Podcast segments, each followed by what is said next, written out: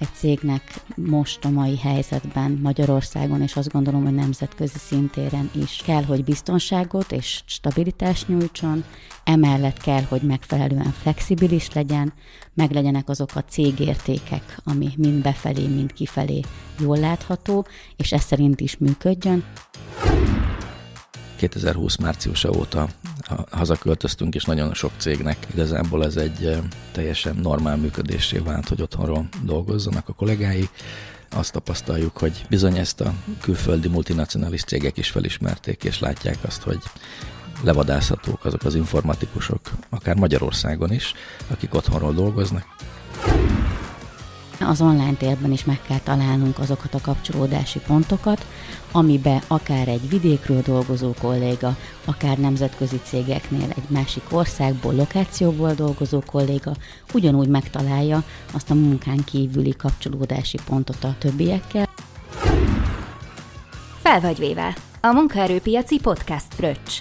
Elhozzuk neked a HR szakma friss, hiteles, mindenkit érintő témáit. Tarts hát velünk, ha szomjazol egy frissítő beszélgetésre. Fel vagy véve, a munkaerőpiaci podcast fröccs.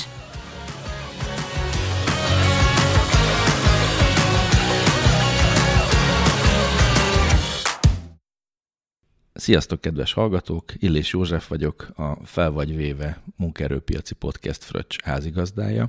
Itt van velem beszélgető társam, Éles Zsófi. Szia Zsófi! Sziasztok, üdvözlök mindenkit! Mi Zsófival az IDBC nevű informatikai eh, fejvadászügynökségnél dolgozunk. Most már együtt hat éve, a céget hét évvel ezelőtt alapítottuk, és eh, kezdetben informatikai tanácsadással foglalkoztunk, majd később váltottunk, és 2019-től kizárólag toborzással, staffing and recruitment foglalkozunk. Én a cégnek az egyik vezetője vagyok és alapítója, Zsófi pedig értékesítéssel, recruitmenttel, illetve az új kollégáknak a betanításával, mentorálásával foglalkozik. Én nagyon szeretem a podcast műfaját, mert azt vettem észre magamon, hogy sajnos egyre kevesebbet olvasok, viszont egyre több podcastet kezdtem az elmúlt egy-két évben hallgatni, üzleti témájú podcasteket, sporttémájú podcasteket, és arra gondoltam, hogy milyen jó lenne, hogyha a saját szakmánknak, a recruitment társadalomnak is lenne egy olyan fogyasztható, érdekes podcastje, amit szívesen hallgatunk, és ezért gondoltam arra, hogy indítsunk el egy ilyen kezdeményezést. Ezzel általában az űrletbe szoktam kergetni a kollégáimat, hogyha egy ilyen ötlettel jövök. Neked mi volt az első gondolatod, Zsófi, amikor felvetettem, hogy csináljunk egy közös podcastet? Meg tudom erősíteni, hogy az őrületbe szoktad gerkedni a kollégákat. De a viccet félretéve, nagyon jó ötletnek tartottam, viszont arról beszéltünk, hogy van ez a téma annyira érdekes és olyan nagy, hogy ne csak a rekrúterekhez vagy a toborzókhoz szóljunk, hanem mindazokhoz, akiket érdekelhet, mert hogy a munkaerőpiacon valamilyen szerepben részt vesznek, és ezt a témát fontosnak, érdekesnek tartják. Hát igen, először csak arra gondoltunk, hogy beszéljünk a rekrúterekhez, és ahogy mi is tovább gondoltuk a, az előadások, beszélgetések tematikáit, jöttünk rá, hogy ez egyik oldalról érdekes lehet a vállalati szférának, hiszen hiring managerek, cégvezetők, HR vezetők, HR business partnerek is megtalálhatják a, az őket érdeklő témákat. Másik oldalról a munkaerőpiacon azok számára, akik állást keresnek, karriert szeretnének építeni, szintén igyekszünk majd muníciót és érdekes történeteket megosztani, illetve hát ne felejtsük el a recruitment ügynökségeket, akik pedig abban igyekeznek, hogy összekapcsolják a munkadói oldalt, illetve a munkavállalókat, álláskeresőket. Menet közben szépen felszaporodott azoknak a száma, akiknek ez érdekes lehet, de természetesen majd ez mindig utólag szokott kiderülni, hogy kinek volt izgalmas, és kiunta halára magát a podcastünktől. Úgyhogy egyelőre a teljes munkaerőpiacnak szánjuk, sőt, még azt is mondanám, hogy lesz ebben a HRS témák mellett egy vállalkozói szál is, hiszen ez arról is szó, hogy egyrészt az IDBC-t hogyan alakítottuk át az elmúlt 7 év alatt egy informatikai tanácsadó cégből egy staffing and recruitment ügynökségé, milyen hibákat követtünk el, mik voltak a jó döntéseink, mivel járt ez. Zsófival megbeszéltük, hogy nem egy PR szagú podcastet fogunk indítani, amiben csupa szépet és jót fogunk elmondani, hanem azt gondolom, hogy rengeteg tapasztalatunk van, jó és rossz, ezeket szeretnénk veletek megosztani. Őszintén fogunk beszélni azokról a baklövésekről is, amit mondjuk a vállalkozó társaimnak jó szívvel ajánlok, hogy ne kövessenek el. Úgyhogy cégépítési és ezzel kapcsolatos tapasztalatok is majd elhangoznak a podcast során. Másik oldalról nagyon szeretjük a, a HR-t, a toborzást, ez mondhatom a te nevedben is, ugye Zsófi, hogy ez egy kedvenc témánk, sokat szoktunk erről munkahelyen, illetve azon kívül is beszélgetni. Igen, mindenképpen. Úgyhogy ezt egyik oldalról a tapasztalatok megosztásának, másik oldalról pedig annak szánjuk, hogy mi magunk is tanuljunk ebből a folyamatból, és szeretnénk majd sok érdekes vendéget meghívni az adásban későbbiek során, és abban bízom, hogy egy-egy témát majd különböző nézőpontból megvilágítva új információkat hozunk be, véleményeket hozunk be, tapasztalatokat hozunk be a, hallgatóság soraiba. Zsófi, szerinted a munkaerőpiacon mi az a két legfontosabb kulcskérdés, ami leginkább meghatározza a mindennapjainkat? Én kibővíteném ezt a kettőt, ha megengedett háromra, mert hogy a munkavállalói oldalról és munkáltatói oldalról is megközelíteném a kérdést. Munkavállalói oldalról, amikor magunkra gondolunk, akkor nyilván az a legfontosabb, hogy jól érezzük magunkat a munkahelyünkön, ha ez esetleg nincsen meg, akkor próbálunk egy olyan céget találni, vagy egy olyan pozíciót, ahol mind anyagilag, mind szakmailag megbecsültnek érezzük magunkat, és hosszú távon látjuk a jövőnket. Ez a munkavállalói oldal. Munkáltatói oldalról pedig az a legfontosabb, hogy klassz munkavállalóink legyenek, ezért, hogyha már megszereztük őket, akkor tartsuk meg, és hogyan tegyük ezt, ha pedig éppen hiány vagyunk munkaerőnek, akkor pedig a toborzásra kell, hogy koncentráljunk. Amikor arról beszélgettünk, hogy mi legyen az első indítóadásnak a témája, akkor arra jutottunk, hogy beszéljünk akkor először arról, hogy mitől tudja egy munka, munkavállaló jól érezni magát a munkahelyén, milyen eszközei lehetnek mondjuk a munkáltatónak, hogy megtartsák a szakembereket, és ebből indítsuk az első adást, és szerintem majd később beszéljünk arról, hogy a toborzásnak milyen kihívásai, csatornái, szereplői lehetnek. Picit a saját házunk tájáról kezdjünk el beszélgetni. Te hogy látod nálunk, mennyire nehéz kialakítani a, a kötődést, a lojalitást, főleg egy olyan cégnél, ahol nagyon vegyes modellben dolgozunk, hiszen vannak olyan kollégák, akikkel alig találkozunk, hiszen az ügyfeleknek dolgoznak kontraktorként, illetve vannak azok a kollégák, akik a cégen belül dolgoznak, eddig home office-ban, most hibrid modellben, recruitmenten, szélszen, háttértámogatáson, és különböző területek, különböző kötődések, mennyire nehéz ezt fenntartani szerinted nálunk? A szolgáltatásunkból adódóan vagyunk abban a szerencsés helyzetben, hogy a toborzás és a megtartás oldali szépségeket, nehézségeket is a bőrünkön tapasztaljuk. Hogyha a megtartásról beszélünk, akkor mindenképpen fontos az, hogy a személyes preferenciákat is próbáljuk szem előtt tartani. Minden egyes kollégánknak megvan a maga háttere, más-más generációt képviselnek, más-más élethelyzetből jöttek, érkeztek, és más-más fontos számukra a következő időszakban. Úgyhogy mi próbáltuk úgy kialakítani azt a palettát, amiben gondolkozunk, és amire építjük a céget, hogy ez mindenkinek valamiféle módon adjon a kérdéseire, elvárásaira, igényeire egy választ, úgyhogy akár a közösségépítés, akár a CSR tevékenységek, akár a cégértékek meghatározásánál ezeket szerettük volna, és próbáljuk is folyamatosan figyelembe venni.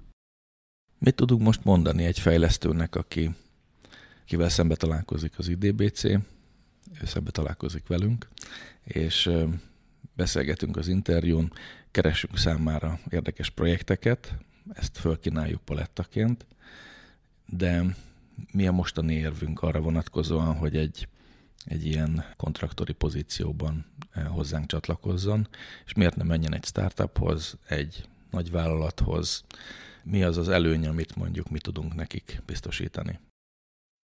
Az IDBC-nél, ahogy említetted, ugye a kollégák jó része projekteken dolgozik, nagyvállalati, nagybanki ügyfeleknél, és azt gondolom, hogy ez adja a mi egyik USP-nket is a jelöltek szakértők felé, hiszen az IDBC, mint biztos munkáltatói háttér, mint szakmai közösség megvan, ezzel ugye alapvetően lehet számolni, és emellett képesek vagyunk folyamatosan változó, újabbnál újabb technológiákat tartalmazó projekteket kínálni a kollégáinknak, legyen szó akár egy nagyobb korrendszerfejlesztésről, felhős technológiákról, vagy arról, hogy a IT infrastruktúrát teljesen átalakítja az ügyfél, a mi kollégáinkat kifejezetten olyan projektekre tudják bevonni, ami számukra is szakmailag fejlődést tud jelenteni a szakemberek elvárása más és más lehet-e mondjuk egy X generációs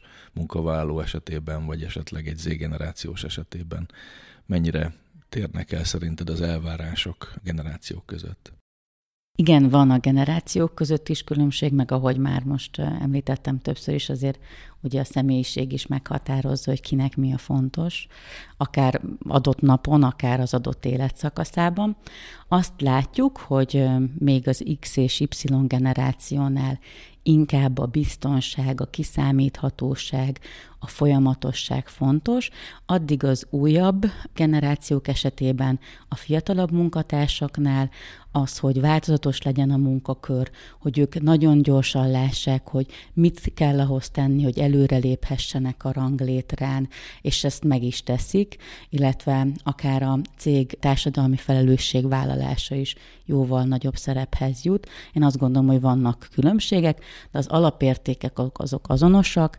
Egy cégnek most a mai helyzetben Magyarországon, és azt gondolom, hogy nemzetközi szintéren is.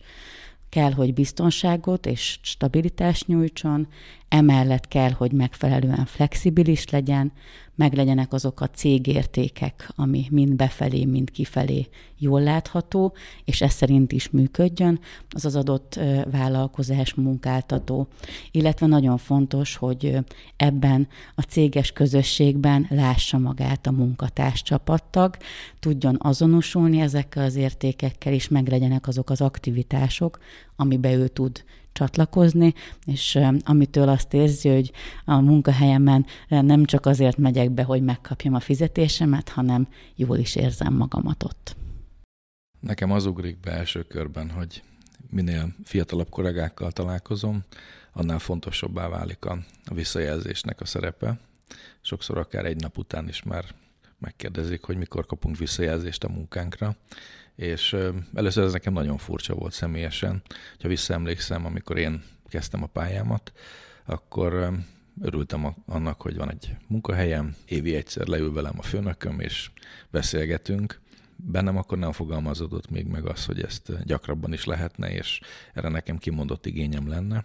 Most viszont azt látom, hogy a fiatalok nagy többségénél ez egy nagyon-nagyon fontos kérdés, és hogyha ezt felismerjük, és megadjuk, akár szervezett keretek között is, azzal az ő lojalitásukat nagy mértékben tudjuk építeni. Tehát tapasztaltad ezt a toborzók körében, hogy eh, ez ennyire fontos lenne? Ez abszolút így van, nem csak a toborzók, hanem azt gondolom, hogy a minden fiatal munkatárs esetében.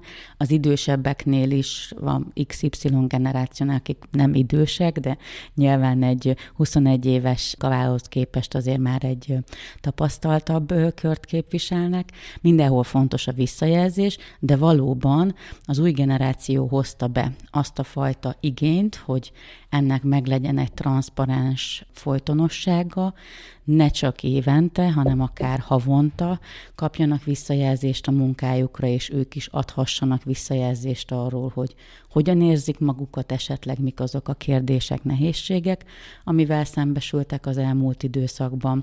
És hát legyen meg az a fajta vezetői jelenlét, amiben próbáljuk napról napra követni a munkavállalóinknak az igényeit, azt, hogy hogyan érzik magukat, és hogyha cselekedni szükséges, akkor azt tegyük meg azonnal, és ne halogassuk. Mi főleg informatikusoknak a toborzásával és különböző konstrukcióban az ő biztosításukkal foglalkozunk az ügyfeleink felé. Tehát jobban inkább az informatikai szektort ismerjük. És én ott azt tapasztalom, hogy maga az informatika nagyon sok iparágban rengeteg projektet jelent a digitalizáció révén, és az elmúlt néhány évben hihetetlenül megnőtt a kereslet az informatikai szakemberekre. Erre még a pandémia rátett egy lapáttal, és megerősítette a különböző távoli munkavégzésekkel, érintésmentes fizetés, különböző fizetési megoldásokkal, okos, innovatív megoldásokkal, azt, hogy egyre több és több fejlesztőre van szükség, de ott, ahol fejlesztőre van szükség, szükség van üzleti elemzőkre is, akik a ügyfelek igényeit lefordítják az informatika nyelvére, szükséges lehet projektvezetők bevonására, akik irányítják ezeket a munkákat, illetve akár tesztelők, tesztmenedzserekre is, akik az elkészült programokat letesztelik, kipróbálják, visszajelzést adnak, hogy mennyire jól működik. Szóval nagyon sok szerepkört értünk az informatikai szakemberek kifejezés alatt, és hát belőlük nagy hiány van, ezt elmondhatjuk. Főleg a, a pandémia még egy új szint hozott be ebbe. Azt gondolom, hogy eddig a remote és az otthoni munkavégzés az egy érdekes színfolt volt, néhány freelancer dolgozott így, de igazából nem volt általános a mindennapjainkban. Most, hogy 2020 márciusa óta hazaköltöztünk, és nagyon sok cégnek igazából ez egy teljesen normál működésé vált, hogy otthonról dolgozzanak a kollégái, azt tapasztaljuk, hogy bizony ezt a külföldi multinacionalis cégek is felismerték, és látják azt, hogy levadászhatók azok az informatikusok, akár Magyarországon is, akik otthonról dolgoznak, hiszen teljesen mindegy, hogy a home office-ból Budapestre dolgoznak, vagy Londonba dolgoznak, vagy New Yorkba. Ez egy tovább gyűrőző probléma, ami azt jelenti, hogy hazai vállalkozások, vállalatok a munkaerőpiacon kaptak egy nagyon erős foglalkoztatói versenytársat a külföldi szereplők személyében, és fölmerül a kérdés, hogy mivel tudunk versenyezni. A bérekkel, vagy valami mást kell kitalálni, hogy meg tudjuk tartani ezeket a szakembereket? Neked erről mi a véleményed? Szerintem legtöbb téren fel kell, hogy vegyük a versenyt. Legyen szó arról, hogy flexibilitás és otthoni munkavégzés biztosítása, bérek tekintetében is természetesen meg kell próbálni a lehetőségek szerint versenyképesnek maradni, emellett a cégkultúrával, a közösséggel kell megpróbálni munkáltatóként egy olyan pluszt biztosítani, amitől a kolléga azt fogja érezni, hogy ő igazán oda tartozik, lojális ahhoz a vállalathoz, és nem csak a fizetésért megy be nap mint nap dolgozni, hanem azért is, mert itt egy csapattagja hosszú távon. A remote munkavégzést említetted, illetve a pandémiának az erre gyakorolt hatását. Én is azt gondolom, hogy ez egy nagyon fontos változás. Talán a pandémiának az egyetlen pozitív hatása az, hogy a munkáltatók kénytelenek voltak ebbe az irányba elindulni, amikor az egészségügyi körülmények ugye nem tudták biztosítani azt, hogy többen egy helyiségbe vagy közösségbe menjünk. Nagyon régóta az informatikában jelenlévő igény a szakemberek részéről, hogy legyen ebben valamiféle flexibilitás, ugye ez a hőnáhított remote munka, home office, nagyon-nagyon régóta felmerül kérdésként az állásinterjúkon, viszont a pandémia előtt csak egy-egy cég tudta ezt biztosítani, illetve nagyon-nagyon korlátozott rendszerben. Így, hogy kénytelenek voltak erre bizonyos időszakban akár teljesen átállni, megtapasztalták azt is a munkáltatók, vállalatok, hogy lehet így is működni, természetesen másképp kell így működni, ki kell találni annak a szabályozását, hogy hogyan lehet home office-ból dolgozni, hogyan tudjuk ezeket a kollégákat motiválni, hogyan tudjuk a teljesítményüket mérni, hogyan tudjuk a közösséget, a team spiritet fenntartani, de lehet így is működni, és azzal, hogy ez a mindennapi élet egy fontos részévé vált. Én azt gondolom, hogy sokkal-sokkal több szakértőt is jelöltet lehet megszólítani, és felvenni akár a nemzetközi cégekkel is a versenyt. Említetted a csapatszellemet, illetve hogy mennyire szükséges az, hogy összetartsuk a, a szakembereinket. Én emlékszem, hogy tavaly márciusban, amikor a, a pandémia miatt behúztuk a kéziféket, mindenkit hazaküldtünk, berendezkedtünk egy home office munkavégzésre, tele voltunk bizonytalansággal. A technikai részét viszonylag hamar megvalósítottuk, tehát nem ezzel volt szerintem a probléma. Emlékszem, péntek 13 volt, amikor kihirdettük, hogy hétfőn mindenki maradjon otthon, és megy tovább a munka otthonról, és ö, szerintem mindenkinek meglepő volt, hogy jé, tudunk így dolgozni. Eltelt néhány hét, akkor még senki nem gondolta, hogy ebből hónapok, esetleg évek lehetnek. Persze volt bennünk egy bizonytalanság, de hogyha jól emlékszem, akkor a nyáron egy picit lazítottak az elvárásokon, a szabályozásokon, néhányszor újra tudtunk találkozni, és picit beálltunk erre a hibrid üzemmódra, hogy egy-két napot az irodában töltünk, és a többit pedig otthonról. Emlékszem, hogy akkor is már próbálkoztunk virtuális kávézásokkal, eh, szuper rajzversenyekkel, közös ebédek, közös borozások virtuálisan, de egy idő után megvonták a kollégáink, és nem tudott ez ahhoz hozzájárulni, hogy a közösséget építsünk. És arra gondoltam, hogy talán az online térben ez az egyik legnagyobb kihívás, hogy hogyan építesz lojalitást, közösséget úgy, hogy fizikailag alig vagy egyáltalán nem találkozunk egymással. Szerinted ebben most hol tartunk? Azzal egy picit vitatkoznék, hogy nem lehet így közösséget építeni. Én azt gondolom, hogy fenntartani és azért bevonni kollégákat lehet az online térben is.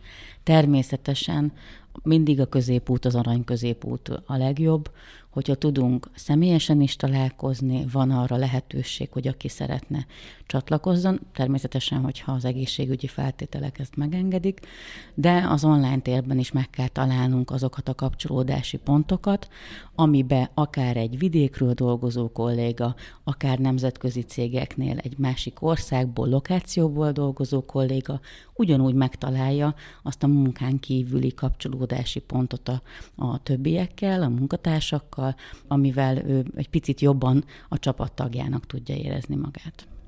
Amikor azon gondolkodtunk, hogy hogyan lehetne színesíteni a mindennapokat, szerintem amit csak lehet, bevezettünk mindenféle gát nélkül.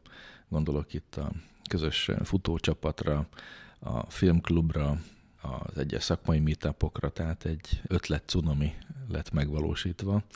Majd az élet persze ezeket kiszelektálja. Mi volt ezek közül neked a legkedvesebb? Hát alapvetően természetesen az, amit én találtam ki, tehát a filmklub, de egyébként ugye amikor a pandémia picit alább hagyott, és tudtunk személyesen találkozni, akkor azt mondtuk, hogy 2021-ben négy területen próbáljuk a közösséget építeni, és szerintem ez más cégeknek, munkáltatóknak is nagyon hasznos lehet. Egyrészt természetesen kellnek azok a pontok, ahol mondjuk picit a szakmáról lehet beszélni, úgymond szakmázni.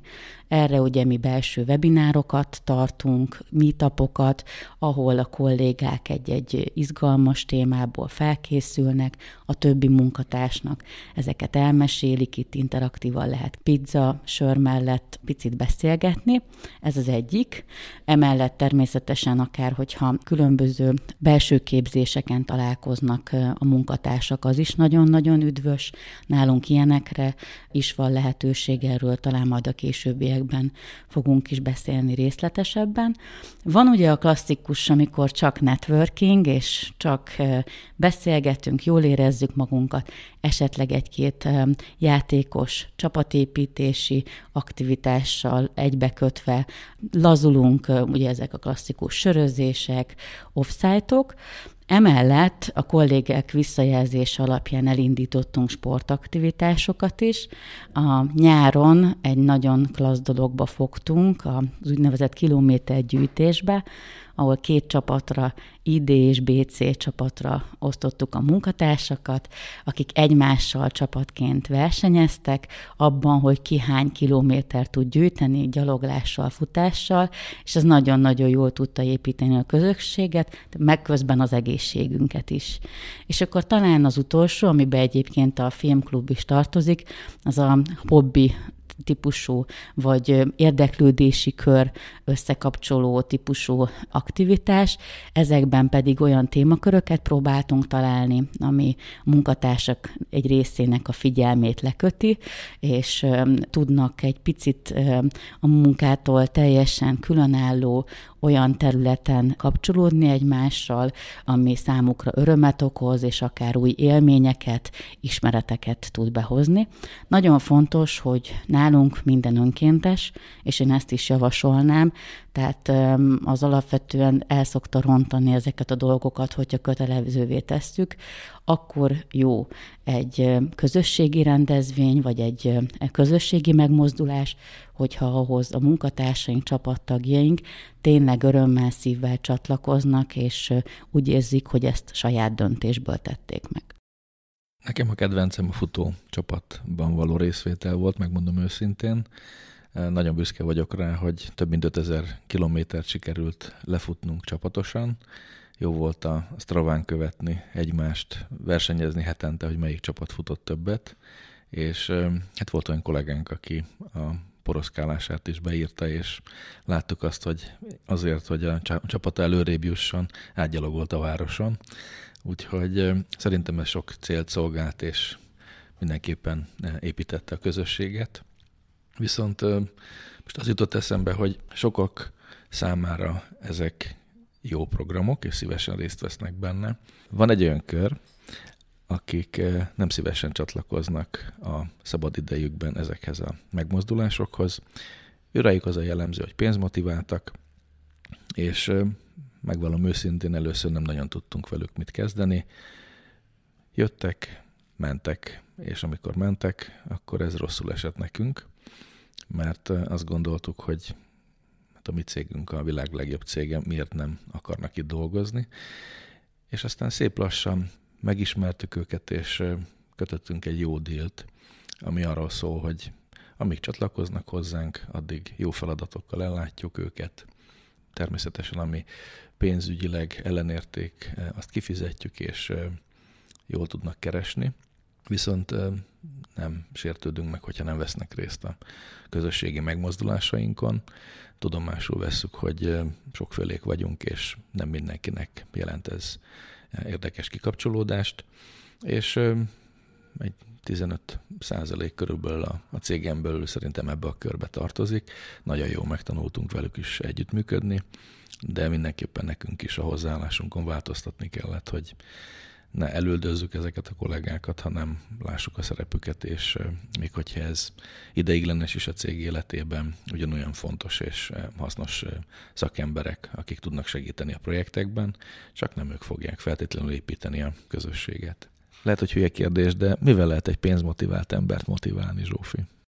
Jó a kérdés. Nyilván kézenfekvő a válasz, hogy egyrészt pénzzel, tehát jövedelemmel, de azért azt gondolom, hogy azzal is, hogy ez a cég mutassa azt a fajta állandóságot, biztonságot, amire neki szüksége van, tehát az anyagi biztonságot jelentse, másrészt pedig természetesen ilyenkor azért a szakmai elvárásoknak is meg kell tudni felelni.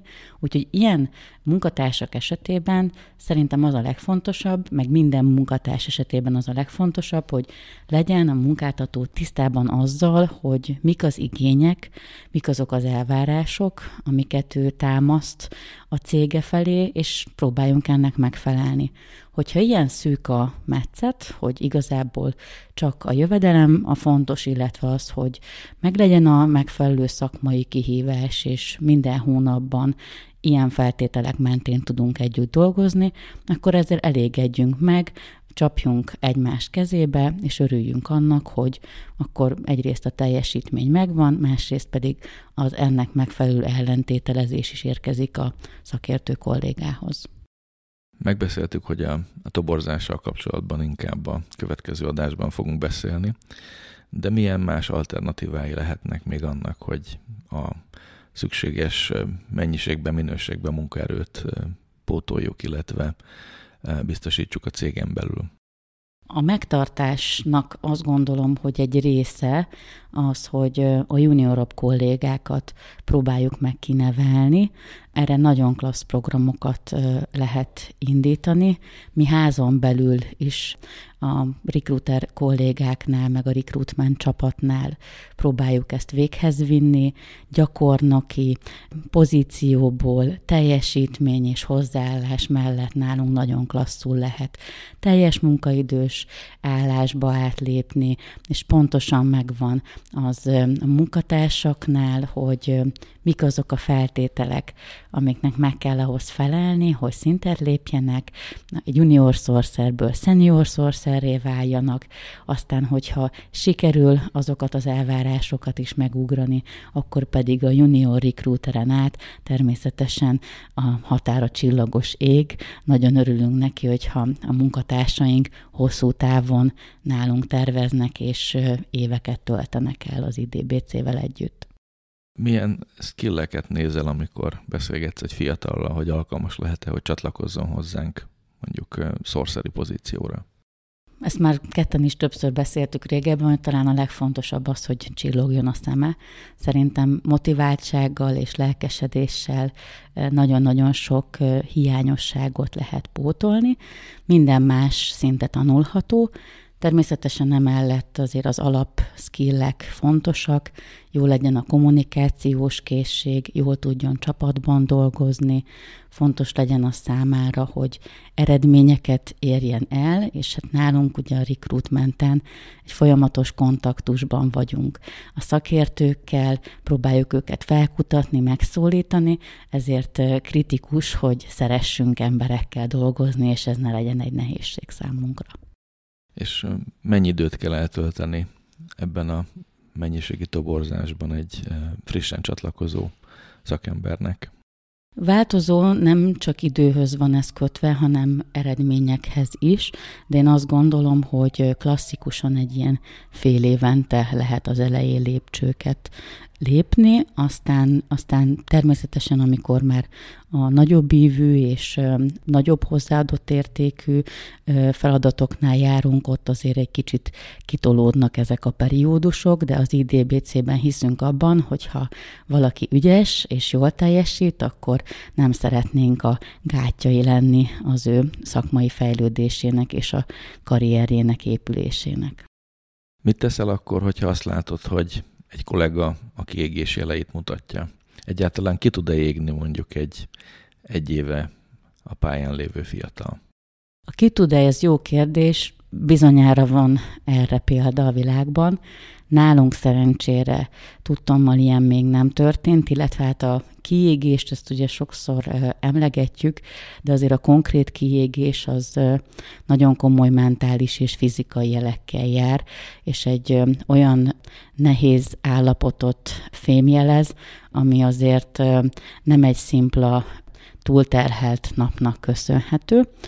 Szerintem az nagyon fontos, hogy meglássuk azt, hogy hogyan tudunk preventív jelleggel fellépni a túlterheltség ellen, hogyan tudjuk megóvni a kollégákat attól, hogy hosszú távon ne érezzék magukat esetleg kellemetlenül egy adott szituációban, legyen változatosság a munkában, kapjanak visszajelzéseket, erről már beszéltünk, ez szerintem kritikus és nagyon fontos, talán a mai vezetők egyik legfontosabb feladata, hogy folyamatos interakcióban legyenek a csapattagokkal, és mindent tegyünk meg azért, hogy a klasszikus mindennapi feladatok mellett legyenek olyan extra kihívások, mondjuk úgy, hogy a változatosság gyönyörködtet, tehát tegyünk olyan lépéseket, amivel egy céget segítő aktivitásban részt tud venni a kolléga, akár társadalmi felelősségvállalásban, akár egy-egy képzésnek a megtartásában, vagy egy szakmai témában való elmélyülésben. Tehát adjuk meg a lehetőséget, hogy picit ki tudjanak lépni a mindennapi robotból. Annyit megosztanék a hallgatókkal, hogy a nagyszámú fiatal, akit felvettünk a gyakornoki programunkba, ők nem véletlenül kerültek be hozzánk, ugyanis először arra gondoltunk, hogy vegyünk kész embereket a piacon, és senior recruitereket kerestünk, viszont én azt tapasztaltam, hogy a senior tapasztaltabb szakembereket mindenki próbálja nagyon-nagyon megfogni, és ezek a szakemberek is általában kötődnek a munkáltatójukhoz. Tehát úgy építeni egy céget, hogy kizárólag szenyor szakembereket vadászunk a piacon, nagyon nehéz. És ez nem csak a saját házunk táján a, a toborzásban lehet elmondani, hanem más iparágakban. Éppen tegnap beszélgettem egy nagy vállalatnak a vezetőjével, akikkel egy inkubációs programról beszéltünk, és ők is elmondták, hogy projektmenedzsereket, tesztmenedzsereket szeretnének felvenni, viszont szenyor szakembereket nem sikerült, vagy nem olyan számban, ahogy ezt a projektjeik igényelték volna.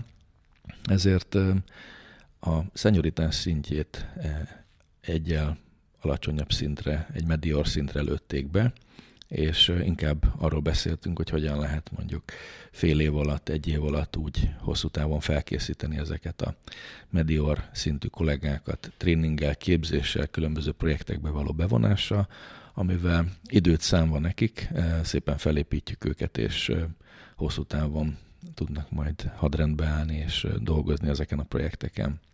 Szerintem akár nálunk is, hogyha nézem, ez vált be, és nagyon jó látni a sok csillogó szemű fiatalt, akik igazi erővel, dinamizmussal rendelkeznek, berúgták az ajtót, amikor elkezdtek nálunk dolgozni, és az idősebbeket, szenyorabb kollégákat is ösztökélik arra, hogy fejlődjenek.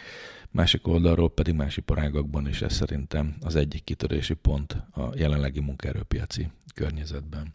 Sok témát érintettünk az első adásunkban. Amiről szerettünk volna első körben beszélni az az, hogy mik azok a, változó munkavállaló igények, amelyek megjelennek a, a cégeknél, és hogy erre milyen kreatív munkáltatói válaszok adhatók az látszódik, hogy erőforrásra, jó szakemberekre egyre nagyobb számban, egyre több iparágban szükség van.